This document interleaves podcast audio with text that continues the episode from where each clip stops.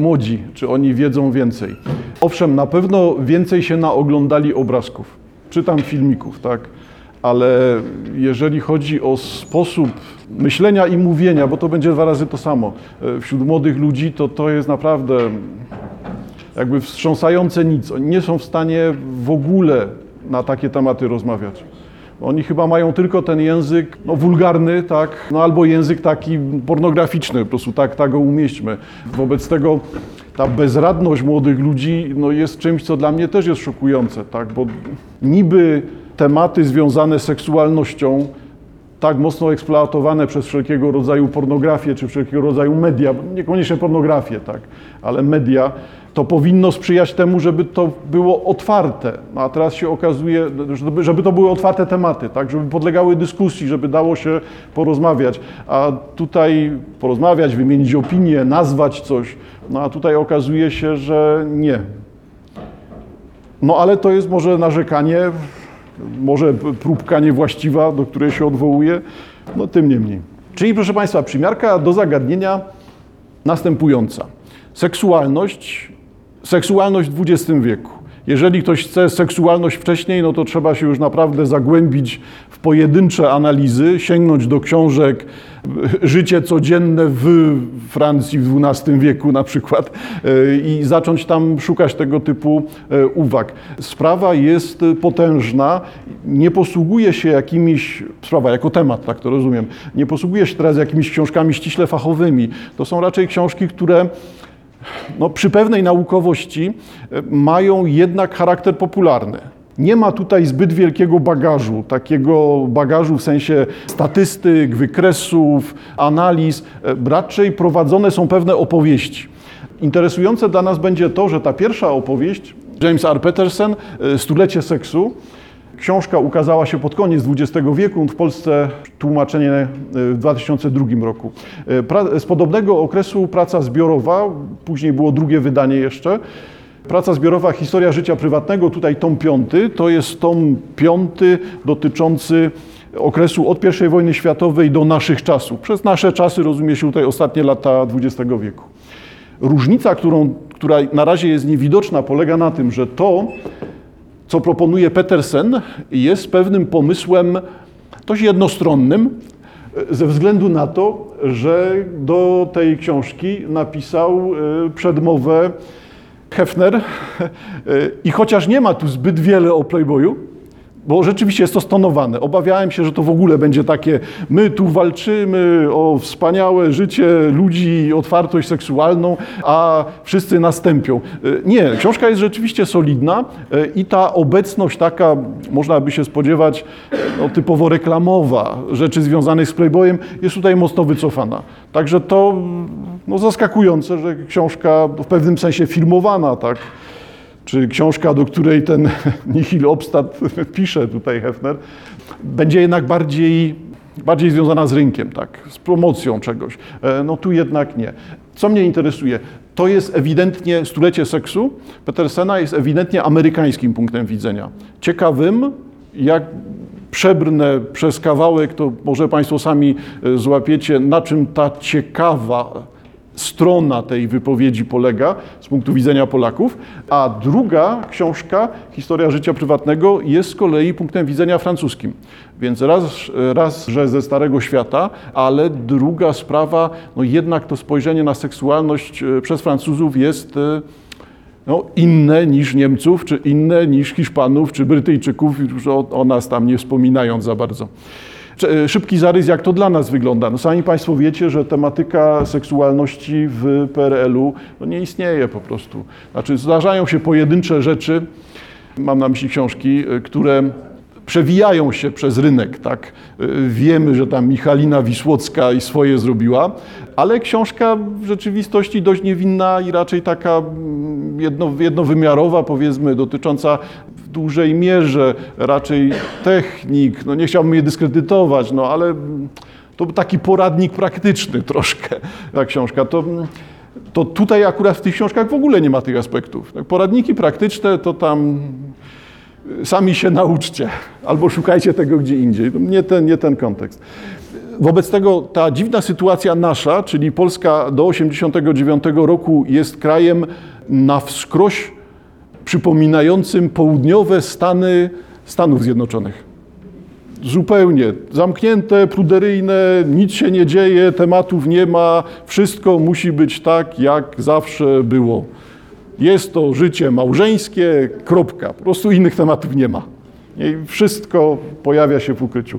Ja wiem, że upraszczam teraz, no ale upraszczam celowo, żeby pokazywać kontrast, no i jednak wprowadzać od razu ten kontekst. No właśnie, dlaczego sposób pisania Amerykanina o historii seksualności no w Stanach Zjednoczonych pojawią się jakieś wątki globalne, tak? no ale przede wszystkim jest to historia, która rozgrywa się w Stanach. No to jak to wygląda na tle Polski? W pewnym sensie miernikiem zmian w Polsce po 1989 roku jest właśnie seksualność. Z jednej strony będzie to sprawa VHS-u, czyli rynku wideo, który wtedy się pojawia, ale z drugiej strony to będzie jeszcze ten moment, kiedy funkcjonują czasopisma. Dzisiaj, no cóż, należą do przeszłości czasopisma o potężnym stopniu chyba już, jak nie całkowicie, no to wtedy pojawiają się po raz pierwszy publikacje typu chociażby edycja polska Playboya. No i pojawiające się też wszelkiego rodzaju publikacje o charakterze erotycznym, pornograficznym, czy dotyczącym szeroko rozumianej seksualności, bo trudno byłoby mi wskazać różnicę pomiędzy pisemkiem, które na początku lat 90. Ukazało się, ukazywało się w Polsce jako e, pornograficzne, e, a tym, co znajdowało się wtedy w czasopismach dla e, młodzieży no bo wszystkie te początkowe rzeczy, nie jestem tu specjalistą, ale pamiętam, że wychodziło wtedy Brawo chyba po raz pierwszy e, w Polsce, e, no to duża część tego czasopisma dla młodzieży była taka, że tam za dużej różnicy nie było między czasopismem erotycznym czy pornograficznym, a tym młodzieżowym. No może inne, inne nasycenie ilustracjami i troszkę innymi, ale jeżeli chodzi o treści, no to dokładnie to samo. E, rynek się oczywiście pozmieniał nie? i teraz już miejsca na tego typu publikacje nie ma. Ale ciekawe jest dla mnie to, że pewnym miernikiem zmian, pewnym sposobem na myślenie o ostatnich 30 latach w Polsce jest właśnie zmiana podejścia do seksualności. I ta zmiana w Polsce rozgrywająca się tak naprawdę w 30 lat, to jest coś, co na świecie rozgrywało się lat, trudno powiedzieć, 100, 150. Tutaj będziemy już lądowali na przełomie XIX-XX wieku w przykładach, z niewielkimi odwołaniami wcześniejszymi u Petersena, e, ale ciekawe właśnie, czy to nie jest jakiś punkt wyjścia dla nas przed 30 laty. Ten ta mentalność, podejście, bariery, które funkcjonują. Porównując to, okazywałoby się, że Polska tą ścieżkę stuletnią, powiedzmy, dla USA, no, przemierza w te 30 lat. Upycha w tych 30 latach. Może to jest dzięki temu o wiele bardziej dynamiczne albo o wiele bardziej widoczne, ta zmiana podejścia do seksualności, ale może też bardziej bolesne, tak, bo zderzamy się z tym, jakby bez odstępu. To nie tak, że 10 lat mija i następuje jakaś zmiana, tylko mijają miesiące, a my mamy już kolejne tematy, kolejne sprawy. Sięgam, proszę Państwa, do założenia tej książki. Nie? Czyli wspomniałem, że na początku mamy e, Hugh Hefnera i mamy swoistego rodzaju program. Publik Hugh Hefner. Jestem przekonany, że seks jest w dziejach ludzkości głównym czynnikiem motywacyjnym, a w XX wieku przestał być tematem tabu i przedmiotem odwiecznych kontrowersji, zyskując należne mu miejsce w społeczeństwie. Było to stulecie seksu, w którym ludzkość stawiła czoło lękom kontrolującym i kształtującym sferę życia seksualnego od zarania dziejów i zwyciężyła. To jest ten punkt wyjścia że typowe dla, charakterystyczne, lepiej tak, dla XX wieku jest właśnie to, co związane jest z seksualnością. W niniejszej książce James R. Peterson splata opowieści o tych wydarzeniach, kształtujących je osobach w porywający opis dziejów wyzwolenia seksualnego. Pokazuje też ewolucję podstawowej gry flirtowania i uprawiania seksu w minionym stuleciu, wzbogacając ją o ciekawe szczegóły z życia pewnych ogólnie znanych osób, o anegdoty, które odróżniają gawędziarza od filozofa, pioniera od pruderyjnego moralisty. Czyli punkt wyjścia jest tutaj rzeczywiście bardzo ambitny. Zdaniem Hefnera, i to jest też swoistego rodzaju szkic tej książki, szkic tej książki, y, jest wyjście, wyjście z trzech punktów, czy powiedzmy zarysowanie trzech faz, jak to z tą seksualnością jest. Wśród wielu spraw, o których dyskutujemy dzisiaj, uzewnętrznienie płci, wychowanie seksualne, kontrola urodzin, aborcja, choroby, prawo zostało po raz pierwszy postawionych otwarcie na przełomie XIX i XX wieku. Pierwszą fazą tej rewolucji było przerwanie milczenia o sprawach seksu i od tego właśnie zaczyna się nasza opowieść. Na początku pojawiły się trzy istotne czynniki, które legły u podłoża przebudzenia seksualnego tej epoki. Pierwszym z nich i prawdopodobnie najważniejszym była urbanizacja. No i uwagi o tym. Czyli zauważcie Państwo, że tutaj seksualność ta jakby definiowana jako dwudziestowieczna, albo spróbujmy mówić po prostu o seksualności współczesnej, jest ewidentnie seksualnością miejską. Nie wynika z tradycji wiejskich, które też byśmy odruchowo w Polsce traktowali jako wieś, czyli ta ostoja tradycji, konserwatyzmu, takiego, takiej niezmienności. Ja też wiem, że to są uproszczenia, bo wieś wsi nierówna, wieś pod Warszawą to coś innego niż wieś pod Przemyślem, e, ale no jest to pewien pomysł na porządkowanie, czyli ta, ten rozwój tematów związanych z seksem łączony jest tutaj właśnie z rozwojem miast. Zdaniem Hefnera nastąpiło przemieszczanie się klas społecznych, religii i ras. Ta wędrówka ludzi, opuszczanie wsi, pojawianie się ich w miastach, zacieranie różnic społecznych, zacieranie tych różnic klasowych, tutaj ściśle rasowych, w Polsce w najmniejszym stopniu to będzie występowało, no to jest punkt wyjścia. Drugi punkt wyjścia, nowe środki komunikacji pozwoliły nam na wyprawy poza nasze terytorium i na przekraczanie barier społecznych. Przed końcem XIX wieku granicę seksualnego świata jednostki wyznaczała odległość, którą mogła ona przebywać pieszo lub konno w ciągu dnia. Wraz z rozpowszechnianiem się tramwajów, pociągów, automobili, aeroplanów pojawiła się możliwość ucieczki nie tylko od rówieśników i rodziców, ale także z więzienia przeszłości. No tu akurat wyraźnie słychać to oderwanie się, odcięcie, no czyli to, co proponuje Hefner no, w ślad za Petersenem. Będzie mowa o rewolucji, czyli o zmianie gwałtownej. Nie o stopniowym przyrastaniu czegoś, tylko o tym, co nastąpiło na 3-4. Stąd ten kontekst, że to jest wyrywanie, to określenie, e, wyrywanie się z więzienia przeszłości. Po trzecie, rozwój środków masowego przekazu nadal nadał dostrzegalną, wizualną formę naszym marzeniom seksualnym. Dzięki coraz to nowym gazetom i żywiącym się skandalami brukowcom, które przekazywały wiadomości podawane telegraficznie z jednego wybrzeża Stanów na drugie, dzięki coraz większej dostępności filmu, radia, później telewizji, a w końcu internetu, seks przenikał wszędzie. I to jest punkt wyjścia, czyli mamy wyraźny stuletni, gwałtowny przyrost wszystkich spraw związanych z seksualnością. No, za bardzo dyskutować się nie da, no jest to no, szkic, poprawny szkic. No to dalej. Nic dziwnego, że ta, coraz, że ta coraz większa obecność seksu w życiu publicznym stała się obiektem ataków ze strony samozwańczych cenzorów, którzy chcieli panować nad wyobraźnią i zabawą we wszystkich jej formach konflikt między purytańskim tłumieniem i wypieraniem z jednej, a hedonizmem z drugiej strony jest tak głęboko zakorzeniony w amerykańskiej psychice, że spojrzenie wstecz na ukazane na następnych stronicach dzieje stuletnich sporów w kwestiach seksu może pomóc nam zrozumieć źródła i przyczyny naszych obecnych trosk. I teraz pojawia się kolejne już mocne sformułowanie Hefnera. Zawsze wykazywaliśmy się hipokryzją w sprawach seksu ale uwidaczniała się ona szczególnie w tym stuleciu, a ważną częścią tej opowieści jest kodyfikacja uprzedzeń seksualnych i sposobów tłumienia emocji związanych z seksem. Książka jest również historią, która wyjaśnia kontekst nadal trapiących nas seksualnych zakazów i tabu. Jeśli historia ta została przedstawiona właściwie, czytelnicy niewątpliwie zrozumieją, jak kapryśne i arbitralne były i są te wartości i poglądy, i jak oderwane są one od tego, co składa się na zwykłe ludzkie szczęście.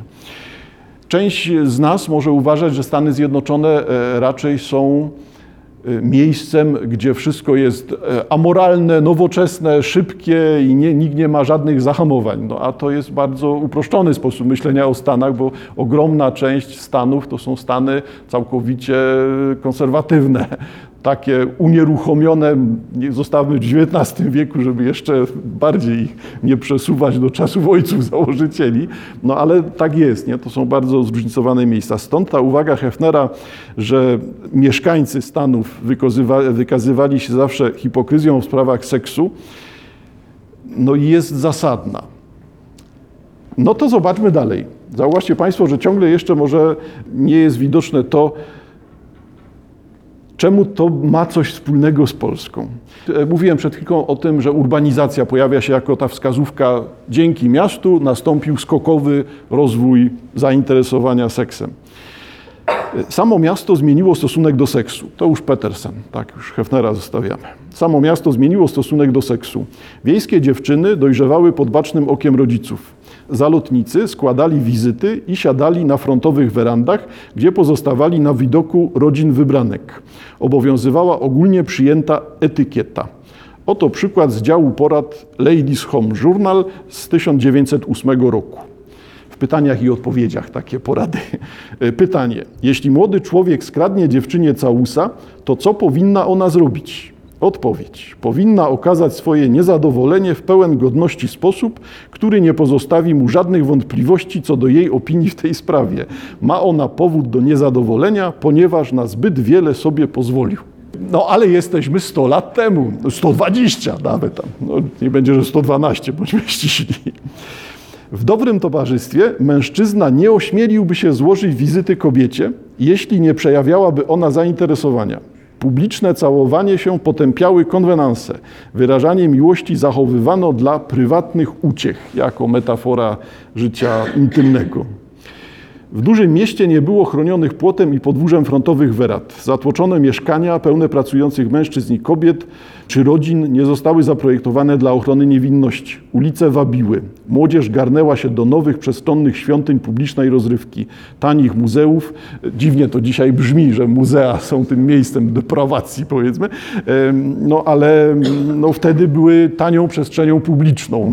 Tak to pewnie trzeba traktować. Czyli młodzież garnęła się do świątyń publicznej rozrywki, tanich muzeów, wodewili, kinematografów, parków rozrywki, stadionów baseballowych, sal tanecznych, fotoplastykonów i sal do odsłuchiwania muzyki. Technika stworzyła nowy rodzaj podglądactwa, ponieważ Amerykanie wystawali pochyleni nad okularami kinetoskopów i projektoskopów, motografów, kinematografów, promienioskopów, eideloskopów, grafoskopów i animatografów, narzędzi rozrywki. Ciekawa lista całkowitych arkaizmów to są wszystkie te urządzenia do ruchomych obrazków, ale jednoosobowe czyli polegające na tym, że, no, upraszczam, najtańsze i najbardziej popularne były te, gdzie były zdjęcia powkładane jedno za drugim i przewijając te zdjęcia szybko spowodowało się to złudzenie ruchu. No ale w rzeczywistości były to zdjęcia, jakby rzeczywiście na papierze zdjęcia, które stukały odpowiednio blokowane i wywoływały wrażenie ruchu. Także tutaj rzeczywiście to było z okularami dla jednej osoby, z korbką z boku, i pewnie trwało ze 20 sekund, tak, no bo to tyle tam się dało zmieścić. Ale te rozrywki pokazują to, co jest różnicą. To nie jest ten świat, że matka zawsze siedzi przy dziewczynie albo patrzy na nią przez okno, tylko jest to świat całkowicie uwolniony. Świat, gdzie wszystko już jest na wyciągnięcie ręki. Chociaż, tak jak mówię, no to, to są archaiczne urządzenia, e, ale poza zmianą urządzeń to wiele nie nastąpiło. Po prostu nie kręcimy korbką, tak? a tutaj mamy to samo. Dalsze uwagi o mieście Petersena. Miasto było zmysłowe. Ten kuszący, ochrypłym z namiętności głosem, naładowany seksualnością świat, zwrócił w końcu na siebie uwagę Komitetu 14, grupy bogatych i wpływowych mężczyzn, którzy zebrali się, aby zastanowić się nad zjawiskiem owej nowej energii. Nie byli purytanami, ale uważali się za strażników moralności wielkich metropolii, a nawet całego kraju. Komitet 14 przekształcił się z czasem w grupę lekarzy zwaną Komitetem 15. Przebadawszy nowe oblicze wielkiego miasta, Stara Gwardia wydała tom zatytułowany The Social Evil społeczne zło. Opisywał on młodego człowieka, który lgnął do miasta skuszony atrakcyjnymi możliwościami i który rezygnował z małżeństwa albo odkładał je na później. Jego zainteresowania skupiają się całkowicie na własnej osobie. Cytujemy teraz tę no, publikację. Odpowiada on tylko za samego siebie. Przyjemności, które, które może czerpać codziennie, stają się głównym celem jego życia. Popularna filozofia hedonizmu dostarcza mu teoretycznego usprawiedliwienia dla skłonności, które rozwijają okoliczności, w jakich się znalazł. Nie jest zatem rzeczą nienaturalną, że najsilniejszy przyrodzony popęd człowieka znajduje wyraz w jedynej dostępnej mu formie wpławieniu się w występku. Tutaj ten występek to nic innego jak wszystko, co związane jest z seksualnością. I zaczynają się tym razem w strony poświęcone pierwszemu bojownika, bojownikowi, czyli Comstockowi. To jest pierwszy z występujących aktywnie przeciwko temu złu seksu. I to jest ta, ta, ten pierwszy bohater opowieści. Nie wiem, czy negatywny, czy pozytywny, bo zależy od tego, jak będziemy go traktować. Comstock spoglądał z nadzieją w nowe stulecie. Sprawozdanie o zwalczaniu występku, rozesłane do szkół i osób pobożnych z prośbą o zasilenie towarzystwa datkami, podkreślało, że w 1902 roku będzie on obchodził 30. rocznicę, rocznicę rozpoczęcia krucjaty przeciw sprośności. Towarzystwo chciało utworzyć stały fundusz w wysokości 300 tysięcy dolarów, aby skończyć z zależnością od corocznych wpłat ze strony bogobojnych osób. I to zaczyna być wątek, który teraz będzie miał zmianę u Petersena, będzie miał zmianę nazwisk, jakby ta w sztafecie pałeczka będzie przekazywana od organizacji do organizacji, od osoby do osoby y, i bardzo wyraźny będziemy mieli dwubiegunowy, y, dwubiegunową opowieść. Z jednej strony będziemy mieli konserwatystów, Uprośmy te kategorie, jeżeli Państwo pamiętacie, czyli, ale jeszcze raz to jest uproszczenie, wszystko, co będzie łączyło się z republikanami w Stanach Zjednoczonych, to jest ta myśl prawicowa, konserwatywna, to będą ci działacze na rzecz obrony przed złem świata, w tym złem seksu i będziemy mieli drugą grupę, którą w całej tej książce nigdzie nie nazywa się żadnymi demokratami, tylko najwyraźniej jest to cała reszta w tym ujęciu, które jest tutaj proponowane, to są ci twardogłowi republikanie i cała reszta. No ale należy po prostu do tego, tego typu opowieści, tutaj się e, nie dziwimy. Chodzi o to, żeby opowiadać w sposób no, barwny. Jakie są działania, działania tych towarzystw zwalczających seksualność? Na przykład mamy wystąpienie z inicjatywą, aby formalnie zakazać rozsyłania publikacji książkowych o charakterze no, erotycznym, bo to nie, nie pornograficznym, erotycznym. Jeżeli książka nazywa się Noc poślubna, no to no rozumiemy, że to ma erotyczny charakter. No i to jest przykładem tej literatury, która nie powinna się znajdować w przesyłkach pocztowych, bo w tym momencie państwo rozpowszechnia złą literaturę. Ostatecznie doszło do tego, że rzeczywiście Poczta w Stanach Zjednoczonych otrzymała tego typu formalny zakaz. Wobec tego za wysłanie te, tego typu książki jest więzienie, e, a za kupienie tego typu książki też jest więzienie. No cóż, ale to pokazuje właśnie to, jak bardzo mocno od razu na początku, jak rygorystycznie są tutaj ustawiane te normy. E, książka e, Kredok, autorka pisząca taką publikację Prawidłowe pożycie małżeńskie. No brzmi to naprawdę jak e, tam, co młody chłopak wiedzieć powinien, tak, albo jak żyć szczęśliwie w małżeństwie. To publikacje takie, które funkcjonują wszędzie i pewnie mają po 15 stron, bo to są takie, jak sami Państwo wiecie, no, jakieś typy poradników, taka praktyczna literatura. Także nie spodziewajmy się, że tu są jakieś niesamowite cuda, no ale autorka w tej publikacji zachęca kobietę, żeby przeżywać orgazm, pozwalając pochwie zamknąć się na narządzie męskim. Zachowaj samokontrolę, spokój, jasność umysłu i dąż do najwyższej pełni. Módl się do Boga, jeżeli wierzysz w Boga i w modlitwę. Jeśli nie, myśl stale i spokojnie o tym, jak pięknie jest być w tym momencie w harmonii z naturą, w jej najskrytszych działaniach i raduj się, że ty i twój mąż jesteście częścią natury, pulsującą w jej rytm zgodnie z jej prawem.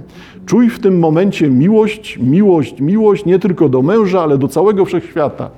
No i ta publikacja zostaje formalnie zakazana, autorka zostaje wyklęta, uważana za pornografkę i mamy blokady w każdym miejscu. Tak? Nie wolno tym się zajmować.